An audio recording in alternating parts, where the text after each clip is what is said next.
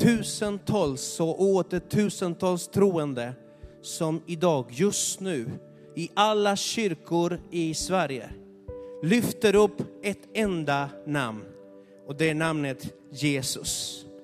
Och tackar dig min Gud för att det är det namnet som prisas idag i miljontals kyrkor runt om i vår värld. Och vi enar oss till dem, Herren. Vi förenar oss med dem, Herren, för att lyfta upp ett enda namn och det är namnet Jesus.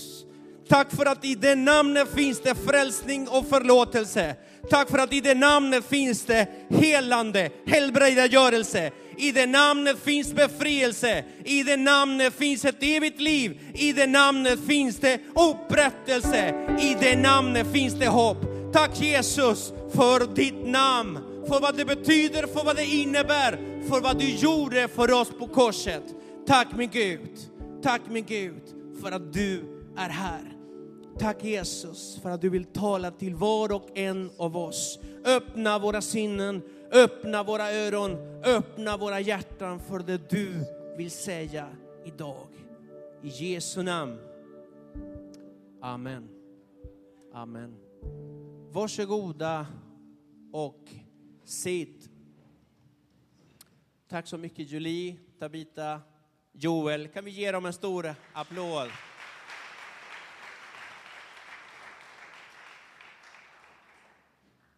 Jorge Moreno heter jag, kallas jag. Jag är här i kyrkan och tillsammans med min fru Rosa, vi är en av pastorsparen här i eh, Citykyrkan. Välkommen du som är här för eh, första gången. Är det någon här som är här för första gången? Någon som eh, besöker oss från olika delar av landet? Kan vi ge dem en stor applåd? Välkomna hit. Välkomna. Känn er riktigt, riktigt hemma här eh, jag vill hälsa speciellt eh, min svägerska, faktiskt, Eva och eh, hennes man Magnus. Eva är dot äh, dotter, är syster till Rosa. Ja. Yeah. Och när vi var, för någon vecka sedan var vi på västkusten, var vi hemma hos dem. De är pastorspar i Pingkyrkan i Falkenberg. Så det är jättekul att ni är här. Ehm, jag fick ett ämne för idag som handlar om någonting som Magnus, du nämnde faktiskt. Och det är uppenbarelse. Uppenbarelse. Uppenbarelse, vad är det för någonting? Uppenbarelse är där jag förstår någonting som jag inte förstod. Uppenbarelse är när poletten trillar in. Det är den här, ah, det där visste jag inte. Ah, det där fattade jag. Aha, var det det han menade. Ah, har ni upplevt det någon gång? Ja, det är två eller tre som nickar. De andra, ni har missat något. Det är när Gud talar på ett sätt så jag inte fattar, men jag fattar. Det är liksom, det är hela, oh, wow, det var så han menade. Och det förändrar inte bara mitt sätt att tänka, det förändrar även mitt sätt att tala. Det förändrar mitt sätt att leva. Det är att få en uppenbarelse. Så om du inte har upplevt, kära vän, köp en bibel, börja läsa den. För Gud kommer att komma med sina poletter. Ja, så att man förstår. Ibland kan det vara små saker, ibland kan det vara stora saker, ibland kan det vara totalt förvandlande saker. Men Gud är en Gud som talar. Gud är inte någon, någon, någon, någon liten gubbe som bor på något mål någonstans uppe i himlen och tittar neråt. Utan han är nära och talar. Och han talar, han vill tala. Ibland vill man göra honom väldigt, väldigt mystisk, någon liten mystisk gubbe som vi aldrig vet var vi har honom. Sån är inte Gud. Gud vill uppenbara sin vilja, Gud vill leda oss, Gud vill tala. Så att om, den som skriver vad det här heter, den heter Glöm inte din uppenbarelse, så heter den här predikan. För en sak ser vi i Bibeln, det är att många fick uppenbarelser. Stora saker. De fick höra stora saker, de fick se stora saker, de vittnade otroliga saker. Och de kan vi läsa i Bibeln. De tog emot ett budskap från Gud de förstod vad Gud menade. De gjorde något av det. Men ibland kan vi se att samma människor, exakt samma människor som fick vara med om stora gudomliga upplevelser, glömde det Gud hade sagt när de befann sig i svåra situationer. Och det finns ett problem här. Och det är att när vi glömmer det Gud sa till oss i en viss situation, vi kommer att hamna i situationer och agera fel. När Gud säger gör si, gör så och sen hamnar vi i den situationen och vi glömmer det Gud har sagt. Vi kommer att agera fel. Vi kommer att drabbas av panik. Vi kommer att drabbas av förtvivlan. Vi kommer att drabbas av förvirring. Vi kommer att frukta. Vi kommer att och då kommer, istället för att låta Gud leda oss genom situationen, vi kommer att låta omständigheterna leda oss. Förtvivlan leda oss, fruktan leda oss, mörkret leda oss, andras röster leda oss. Och vi kommer hamna fel. Det är därför det är så viktigt att öppna sina öron. Den som hör må höra vad anden säger. Gud är inte tyst mina vänner. Gud talar än idag och han talar rakt in i våra situationer. Och när han säger något, det är för att vi ska göra det han säger. När vi lyder befallningen är för vårt eget bästa. När vi inte gör det, då hamnar vi fel. Och sen, varför Gud? Ja, men du, om du hade lyssnat i alla fall, då hade du sett något annat. Har ni upplevt det någon gång? Att man inte gör som Gud säger och att man hamnar fel. Det har hänt mig en eller två gånger bara. Det händer. Men man har lärt sig att kanske det bästa är att lyda. För Herren vet bäst. Och han har vårt bästa för ögonen. Han vill ge oss det bästa.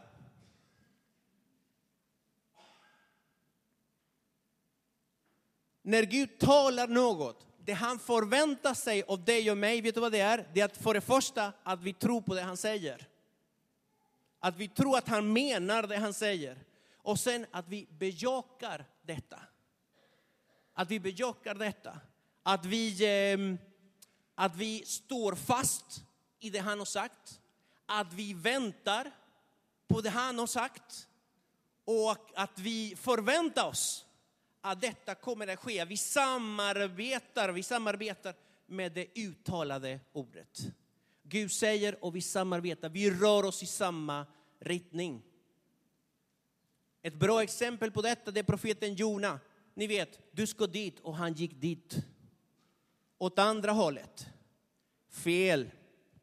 Vi samarbetar, vi börjar röra oss i samma riktning Gud pekar på. Och jag, det finns så många exempel på detta i Bibeln. Men jag tänkte lyfta tre. Och den första är Johannes döparen. Johannes döparen är väldigt, väldigt, var väldigt, väldigt starkt använd av Gud. Hans tjänst var inte lång. Det var ett halvår, ett år, ungefär det. Han verkade under den korta tiden. Men under den korta tiden, han lyckades vända allas blickar mot det Gud hade sagt. Messias är på ingång. Han kommer. På ett halvår, på ett år, hela Israel börjar att blicka mot vad profetierna hade talat ut. Messias kommer snart. Johannes döparen är den profeten i Gamla testamentet som fick tydligaste eh, uppenbarelsen av vem Messias var. Många profeter talade om vem Messias är, men jag ser att Johannes döparen är den som får tydligaste bild av vem Messias är. Och varför han hade kommit till jorden. Eh, jag ser sex profetier, eller sex eh, vad ska vi säga, uppenbarelser. Sex uppenbarelser som jag skulle vilja läsa tillsammans med er. Om du har era biblar kan ni följa med. Och har du inte din bibel kan du följa med oss genom eh, de här eh, skärmarna. I Joh- Johannes 1, 20 och 23 kan vi läsa en sak. Johannes döparen hade en väldigt tydlig identitet över vem han var och över vem han inte var. Och det här är viktigt att veta. Vem man är och vem man inte är. Annars man försöker bli någon man inte är. Det här säger Johannes. Han bekände och förnekade inte sanningen. Han bekände, jag är inte Messias. Vad bra att veta det. Jag är inte Messias. Jag är inte Messias. De frågade honom, vad är du då? Är du Elia? Han sa, nej, det är jag inte. Är du profeten? Han svarade nej. Då sa de till honom, vem är du då? Vi måste ge ett svar till de som har sänt oss. Vad säger du om dig själv? Han svarade med profeten Jesajas ord. Jag är rösten som ropar i öknen, gör vägen rak för Herren. Han visste vem han var, han visste vem han inte var. Den andra uppenbarelsen jag vill peka på, det är Johannes 1 och 31. Johannes visste varför han hade kommit, vilken roll han hade att spela i den gudomliga planen. Det står så här, och jag kände honom inte, men för att han skulle uppenbaras för Israel har jag kommit och döper i vatten. Varför hade Johannes kommit? För att visa och peka, inte på sig själv, vilken tjänst jag har, kolla vilka profetier jag kan. Inte det, utan att peka på Jesus, peka på Messias. Därför har jag kommit, för att han skulle uppenbaras för Israel. Det här är en uppenbarelse. Varför är jag här? Tre. Markus 1, 7 till 8.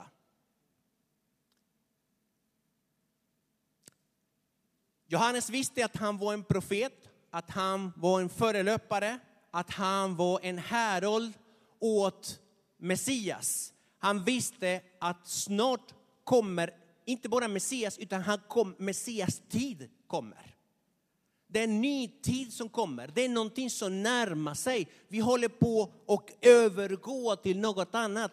Det visste Johannes. Han säger i Markus så här. Han förkunnade. Efter mig kommer den som är starkare än jag. Och jag är inte ens värd att böja mig ner och knyta upp hans sandalremmar. Jag döper er med vatten, men han ska döpa er i den helige ande. Frälsning och den helige andens utgjutelse, det är någon som skulle känneteckna den nya tiden, inte gamla testamentet, inte den tiden Johannes är i. Han befinner sig i den tiden. Men han vet att i och med Messias inträdande, då kommer något nytt. Det han kommer, när han kommer, han ska döpa er i helige ande och eld. Det är han, han pekar hela tiden mot något annat. Han är medveten i vilken tid han befinner sig. Hänger ni med? Så bra. Fyra. Nästa. Vid den tiden var det många som hade olika föreställningar om vem Jesus var. Vem säger ni att jag är? Ja, några säger att du är Elia, några säger att du är eh, någon annan profet eller några säger, man hade olika, någon såg en kung här, här kan det bli någon som kan regera. Många såg något i Jesus. Men det var bara Johannes som förstod på riktigt. Han hade fått en uppenbarelse om vem han var, varför han hade kommit till den här världen. Nästa dag såg han Jesus komma och han sa, se Guds lamm. Johannes såg korset. Johannes såg försoningsverket. Johannes förstod varför han var här. Han kom inte för att bli kung över Israel. Han kom inte för att ha lite kampanjer. Han kom inte för att... Han hade kommit för att dö för oss alla. Detta förstod Johannes. Se Guds lam som tar bort världens synd. Det är våran Jesus. Du kan säga amen till det, det skulle sitta fint. Han har kommit för att ta allas våra synder på korset. Se Guds lamm. Ingen annan förstod det, Johannes förstod det. Det här är en uppenbarelse. Gud hade uppenbarat detta för Johannes. Johannes hade fått tydliga instruktioner om hur han skulle känna igen när Messias kommer. I Johannes 1 och 32 till 34 står det så här. Johannes vittnade och sa, jag såg anden komma ner som en duva från himlen och bli kvar över honom. Jag kände honom inte, men han som sände mig, Gud fader alltså, sände mig att döpa i vatten sa till mig, den du ser anden komma ner och bli kvar över, han är den som döper i den heliga ande. Och jag har sett det och har vittnat att han är Guds son. Mina vänner, det här är en uppenbarelse. Gud hade gett honom instruktioner. Så här kommer att du känner igen honom när du ser honom. Den helige ande ska komma över honom. Du ska se detta. Mm. Femte uppenbarelsen.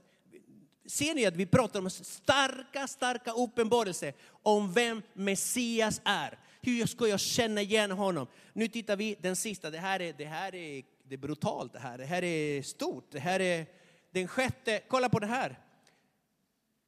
När nu all folket döptes blev även Jesus döpt och medan han bad öppnades himlen och den helige ande sänkte sig ner över honom i en duvas skepnad. Och från himlen kom en röst, du är min son, den älskade, i dig har jag min glädje. Johannes fick se treenigheten i en enda filmsekvens. Det var vad han fick se. Han fick röra sonen. Han fick se den helige ande. Han uppfattade Gud med sina sinnen. Han fick se den helige ande sänka sig ner över honom och han fick höra. Han fick röra, han fick se, han fick höra Faderns röst från himlen. Det här är min son. Han fick se Gud i sin helhet. Jag tror att det, är, det finns ingen annan människa som har gjort det. Han är ensam om detta, att få en så brutalt uppenbarelse om vem Gud är. En sak är att vittna om Jesus. Något helt annat är när Jesus vittnar om oss. Och detta ser vi också, hur Jesus vittnar om Johannes. Han säger i Matteus 11, 9 och 14. Vilken profet! Kan, ser ni honom? Liksom? Även om, om Johannes döparen skriver ingen bok, han skrev inget evangelium eller något sådär, men man märker vilken stor uppenbarelse han har över vem Gud är. Och det här gör inte saken mindre. Jesus säger så här, men vad gick, eh, Matteus 11.9, men vad gick ni då ut för att se? En profet? Ja, det säger jag er, han är ännu mer än en profet. Det är om honom det står skrivet, se jag sänder min budbärare framför dig och han ska bereda vägen för dig. Amen säger jag dig, säger jag er. Bland de som är födda och kvinnor har inget trätt fram som större än Johannes döparen. Men den mindre i himmelriket större än han. Och från Johannes döparens dagar ända till nu är himmelriket utsatt för våld och våldsmän förtryckare. Till alla profeter och lagen har profeterat fram till Johannes. Och om ni vill ta emot det, han är den Elia som skulle komma. Jesus säger, det finns ingen människa, född och kvinna, som är större än Johannes. Det är Jesus som vittnar om honom. Och han är, alla profeter har profeterat fram till honom. Fram till honom. Vad är det han säger? Han är den siste. Han är den störste och han är den siste. Det här har vi Johannes döparen. Wow, vilken kille! Men, det finns ett men. Han blir arresterad och han sitter nu i fängelse. Och nu har han inte många dagar kvar att leva. När han känner sig, när han är i det mörkaste, då säger Matteus 11.2. Följ med mig till Matteus 11, kapitel 11, vers 2 till 3. Johannes fick i fängelse höra talas om Kristi gärningar. Det står inte Jesu gärningar, utan det står Kristi gärningar. Kristus och Messias, det är samma ord. Han fick höra talas om Messias gärningar. Han fick höra talas om. Han hörde att Jesus gjorde stora grejer, Messias gjorde stora grejer.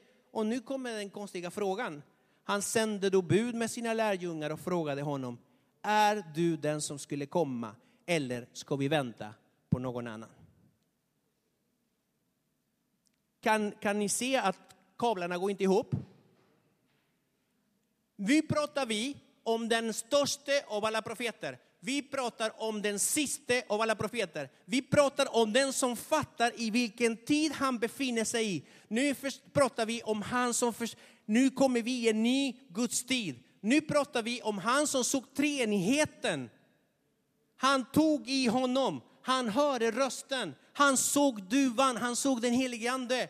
Han har en otroligt uppenbarelse om vem Gud är och vem Messias är. Och nu kommer frågan, Eh, är det du eller eh, måste vi vänta på någon annan?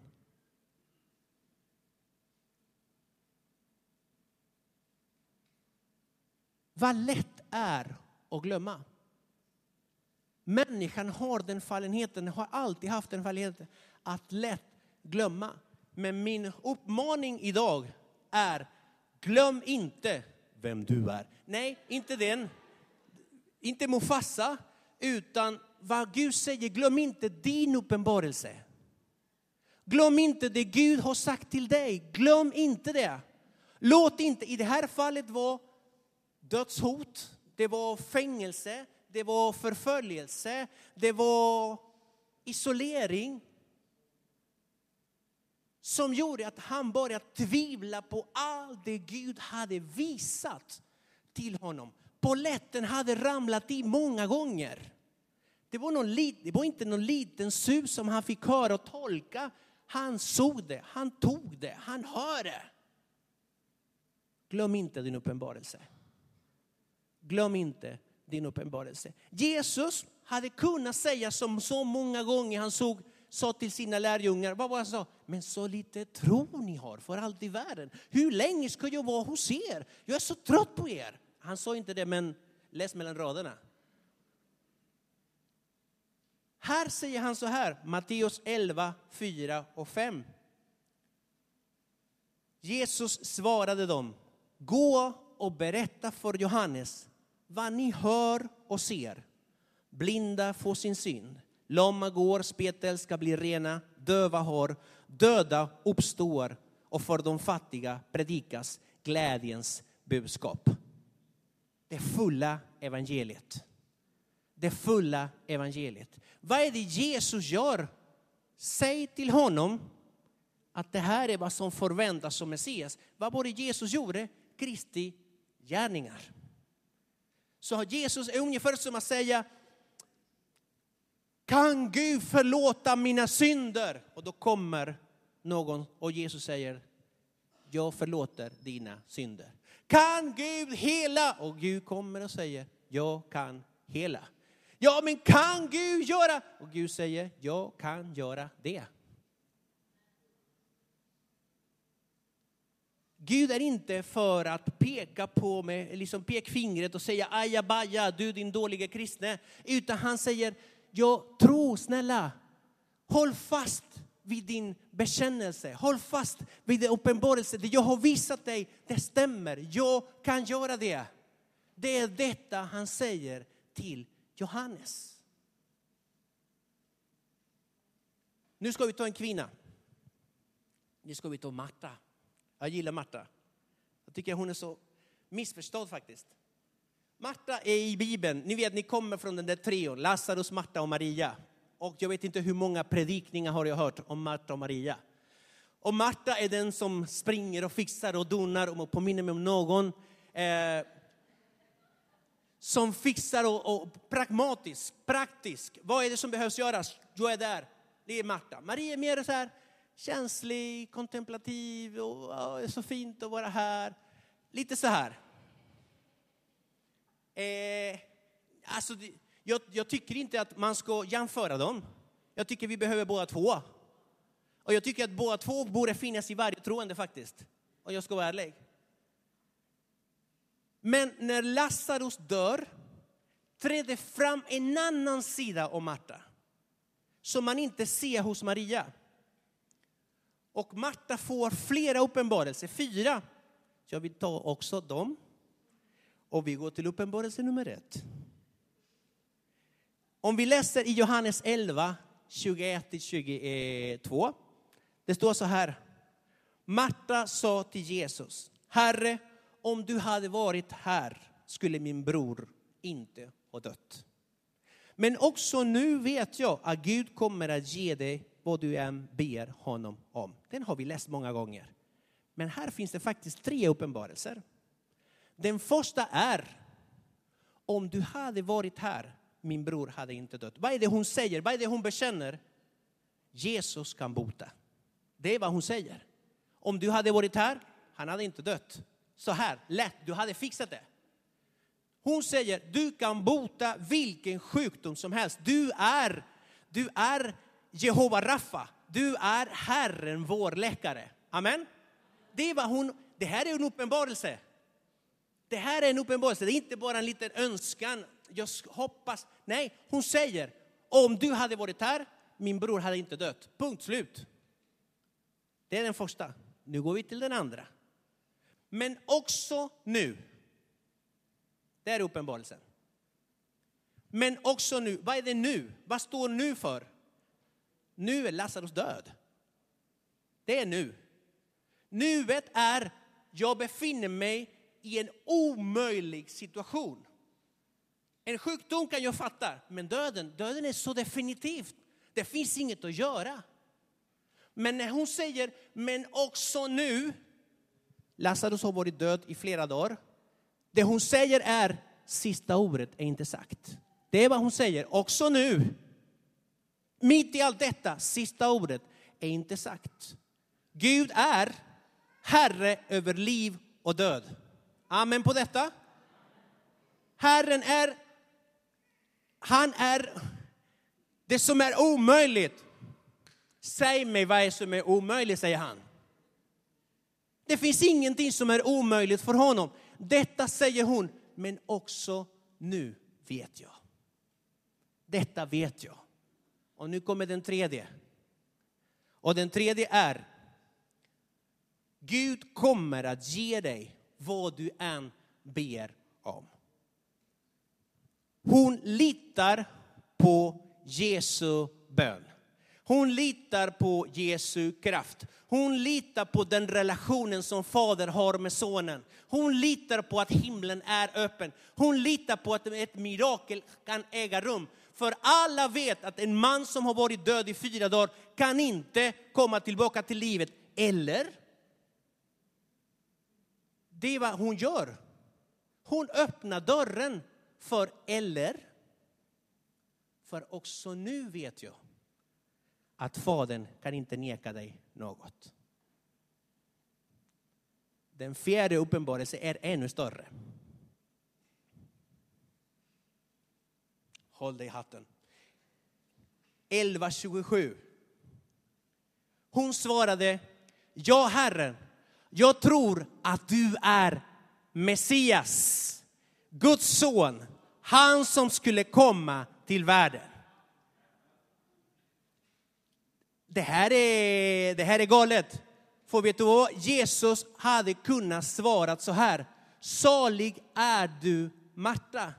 Detta har inte kött och blod uppenbarat dig för dig, utan min fader som är i himlen. Det är precis samma sak. Vad var det som Petrus sa? Du är den levande Gudens son. Vad är det hon säger? Du är Messias, Guds son. Ingenting är omöjligt för dig. Vilken bekännelse, vilken uppenbarelse. Kommer du ihåg? Det är fyra uppenbarelser. Hon sitter på all den kunskapen. Hon sitter och säger wow, Jesus, wow, allt är möjligt. Då säger Jesus, Ah, vi läser det. 11.39. Johannes 11.39. Jesus sa, ta bort stenen. Jättebra Marta. Wow, Marta, vilka bekännelse, vilken bekännelse. Ta bort stenen. Och då kommer det. Då kommer en förändring i hennes bekännelse. Det kommer något annat istället för det hon hade precis, precis sagt för några sekunder senare, för några sekunder innan, tidigare. Den döde syster Marta sa till honom, Herren, han luktar redan. Det är fjärde dagen. Märker ni förändringen i atmosfären? Från att du är, du är, du är, du är till, men eh, han är död ju. Det förändras, någonting förändrades.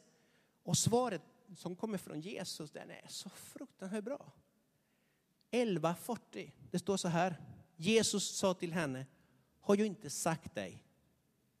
Har jag inte sagt dig att om du tror ska du få se Guds härlighet? Har jag inte sagt det? Men vänta ett tag, vem var det som hade sagt det till henne? Var det inte fadern alldeles nyss som hade sagt till henne, du är Messias, Guds son. Nu säger Jesus, har jag inte sagt dig? Det är ungefär som att jag uppenbarade detta för dig alldeles nyss. Har du redan glömt det? Håll fast, håll fast vid din bekännelse, din första bekännelse. Att ingenting är omöjligt för mig, att jag är herre över liv och död, att jag är uppståndelsen och liv. Allt detta, glöm inte det. Behåll det, behåll din bekännelse, håll fast vid det. Var trogen det. Och då ska du få se Guds härlighet. Jesus är inte här för att tracka henne och liksom så lite tro du har. Det han vill är att uppmuntra henne. Håll fast vid din bekännelse. Glöm inte din uppenbarelse. Det där var Marta. Jag hade tänkt prata om Petrus men jag kommer inte att hinna. Så vi går direkt till apostlarna. Apostlarna. I Johannes 12, 32, det står så här. Och när jag har blivit upphöjd från jorden ska jag dra alla till mig. Detta sa för att han ger på vilket sätt han skulle dö. Det här såg Jesus många gånger. Det upprepade han många gånger för att lärjungarna skulle förstå en sak, att han var på väg till korset. Så Jesus profeterade detta flera, flera, flera gånger. Och sen när han hängde på korset, lärjungarna, what? What? Vad, vad hände här? Detta hade Jesus talat tydligt flera, flera gånger. Men inte bara det. Han hade talat också att han skulle återuppstå på tredje dagen. Så låt oss läsa lite texter om det. Matteus 20, 18 och 19. Se, nu går, nu, eh, vi går eh, nu upp till Jerusalem och Människosonen kommer att överlämnas till översteprästerna och de skriftlära. De ska döma honom till döden och utlämna honom åt hedningarna som ska håna och gissla och korsfästa honom och på tredje dagen ska han uppstå. Vi tar en till bara för det. Eh, Lukas 18.32. Ty han kommer att utlämnas åt hedningarna. De ska håna och skymfa honom, spotta på honom, gissla honom och döda honom. Och på tredje dagen ska han uppstå. Men lärjungarna förstod ingenting av detta som vanligt. Det var fördolt för dem så att de inte fattade vad han menade. Jesus hade upprepade gånger sagt, jag kommer att dö, men jag kommer att uppstå på tredje dagen. Lärjungarna glömde precis allt. Precis allt. Men inte alla. Inte alla. Låt oss läsa i Matteus 27, det här är den sista, jag vet att jag har läst massa texter, men jag tyckte de var intressanta. Jag vet inte du? Matteus 27, 62. Det står så här. Nästa dag, som var dagen efter tillredelsedagen, samlades översteprästerna och fariseerna hos Pilatus och sa Herre, vi har kommit att tänka på den där villoläraren sa. De kommer ihåg vad Jesus sa. Det gjorde inte lärjungarna medan han ännu levde. Efter tre dagar ska jag uppstå. Gå där, ge därför befallningen om att graven blir säkert stängd fram till tredje dagen så att hans lärjungar inte kommer och skär hans kropp och sen, sedan, eh, sedan säger till folket att han har uppstått från de döda. Bla, bla, bla, bla. Eh, vi stannar där. Lärjungarna hade redan glömt att han skulle dö och de hade redan glömt att han skulle uppstå. Men det gjorde inte de som inte gillade Jesus. Prästerna och fariseerna, han har sagt, han har sagt, han har sagt. Därför ska ni vara där tre dagar. För han har sagt att på tredje dagen ska han uppstå igen. Och vet du vad det här säger mig? Det är att vi kan glömma det Gud har lovat. Vi kan glömma det Herren har lovat. Vi kan glömma det Herren har visat. Vi kan glömma det Herren har uppenbarat, men det gör inte fienden. Djävulen glömmer inte vad Herren har lovat dig. Han glömmer inte. För vet du varför? Han vet av egen erfarenhet att varje gång Gud har lovat någon, det sker. Ett amen skulle sitta fantastiskt där. Allt det Gud lovar, det gör han. Säger han alfa, han kommer alltid att säga omega. Han är början och slutet. Han är löftet, men dess uppfyllelse också. Så om Gud har lovat dig någonting, det finns någon annan som har också lyssnat. Och han vet att Gud har för vana att uppfylla sina löften. Vad innebär det? Att Satan kommer alltid att jobba för att stjäla din uppmärksamhet från det Gud har sagt. Djävulen är fienden till troende, absolut. Fienden till församling, absolut. Fienden till Bibeln, absolut. Men framför allt till det uppenbarade ordet. Till det Gud har sagt. Så alla hans pilar, all tid, uppmärksamhet och kraft kommer att ägna sig åt att vi ska glömma. Att vi ska glömma. Därför uppmaningen idag från Gud tror jag att det är att glöm inte din uppenbarelse. Glöm inte det Gud har sagt. Har Gud sagt att dina barn kommer att bli frälsta, mina vänner, det kommer att bli så. Det betyder att himlen jobbar åt det hållet. Om Gud har lovat dig hälsa och läkedom, jag säger en sak, det är åt det hållet Gud är. Alltså han jobbar åt det hållet. Jag vet inte vad Gud har lovat dig. Jag vet inte vad Gud har visat dig. Jag vet inte vad Gud har uppenbarat för dig. Men det har han gjort och det har han sagt. Det kommer att ske. Men min sida, min, min del i detta är att inte glömma. Att bejaka. Som Maria, Jesu mor, hon bejakade allt detta i sitt hjärta. Och inte bara det, stå fast i detta. Men omständigheterna säger en sak. Andra människor säger något annat. Djävulen viskar hela tiden i mitt öra. Ja, vad ska jag göra? Håll fast vid det Gud har sagt. För att det han har sagt kommer han också att göra. Så det spelar ingen roll vilken situation vi än går igenom. Det spelar ingen roll hur mörkt det än är, hur hopplöst den ser ut. Gud har makt. All makt i himlen och även här på jorden. Hans ord är trofast. Den är värd att lita på. Så budskapet idag är, glöm inte din uppenbarelse. Ja. Vi ser Johannes döparen, vi har pratat om Marta, vi har pratat om apostlarna. Glöm inte det Gud har sagt, för att där har du din seger. Glöm inte det Gud har sagt, för att där har du uppfyllelsen. Och jag många gånger jagar inte efter, uppfyllelsen, jagar efter att det Gud har sagt blir till. Wow, tänk, Gud sa till mig så här och idag är jag här. Frisk, frälst, förvandlad, eh, känna Gud.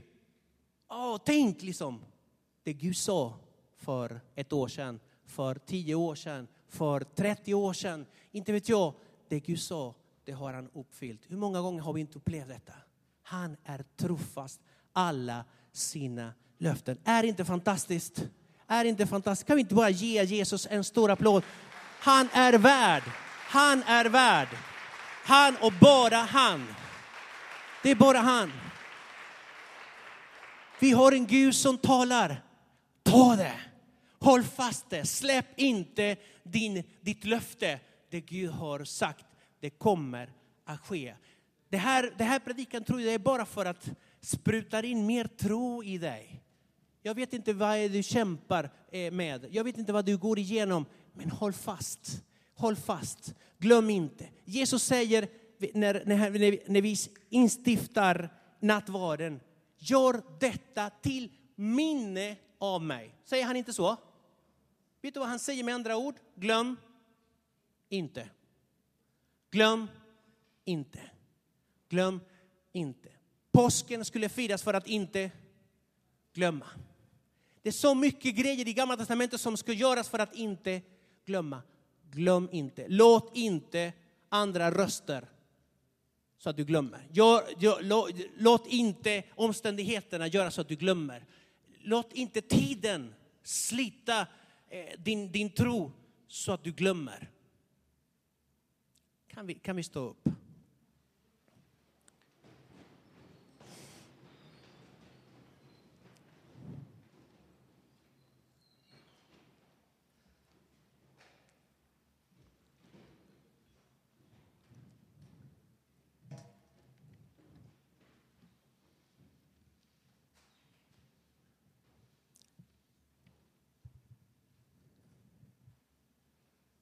Jag vet inte situationen du befinner dig i.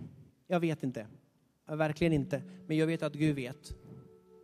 Och jag vet att för varje situation finns det alltid ett ord. För varje situation finns det alltid ett löfte. För varje Goliat finns det alltid en sten. Och Gud ger dig ett löfte. Gud ger dig ett ord. Gud ger dig en sten. Gud ger dig någonting. För att när du går igenom detta ska du kunna ta dig igenom segrande. Han är trofast. Han är trofast. Och jag vill bara säga igen, han är trofast. Glöm inte, det Herren har visat dig. Stora uppenbarelser. Det spelar ingen roll hur stora de är. Gud är större. Och Gud är visar dig åt, vilken, åt vilket håll han går. Det vi ska göra är att samarbeta med det och följa efter. Följ mig. Följ mig och jag ska förvandla dig. Det är vad han säger. Detta är möjligt bara i hans namn. Låt oss be bara en liten stund. Herre Jesus, vi tackar dig för att du är trofast. Jag tackar dig min Gud för att du är inte en tyst Gud, utan du är en Gud som eh, talar, en Gud som uppenbarar, en Gud som visar sin vilja. Herre min Gud, vi tackar dig för att vi är dina barn. Vi tackar dig min Gud för att vi är i dina händer. Vi tackar dig min Gud för att vår framtid ligger i dina underbara händer. Tack Jesus. Tack min Gud. Tack Herren. Tack Herren. Om vi böjer våra huvud lite grann, blundar lite och så där. vi tittar inte på den som är bredvid. Jag tror att det här budskapet är till dig. Till dig som har fått någonting från Gud. Det kanske är ett löfte, det kanske är ett ord, det kanske är en uppenbarelse. Gud har visat dig något. Men livet, djävulen, mörkret, omständigheterna, andra människor har tystat ner på något sätt den rösten. Och du håller på att ge upp det som Gud har visat dig. Herren säger till dig idag, glöm inte det jag har sagt för det står kvar. Det Gud har lovat, det står kvar. Det han har visat, det står kvar. Det finns inga förändringar i hans planer. Det finns kvar. Håll fast, säger Herren. Håll fast vid den vägen jag har visat dig. Bli kvar och glöm inte din uppenbarelse. Om du finns här och som inte har tagit emot Jesus som din frälsare, du har inte gjort Jesus till din Herre. Vi vill be med dig, vi vill be för dig. Om du finns här, sträck upp en hand bara och säg, jag, jag, jag vill att min framtid, jag vill att mitt liv ska vara i Jesu händer. Jag vill lägga hela mitt liv i, i hans händer. Ta emot honom som min Herre och frälsare. Jag vill gärna be för dig. Om du finns här, du kan räcka upp en hand.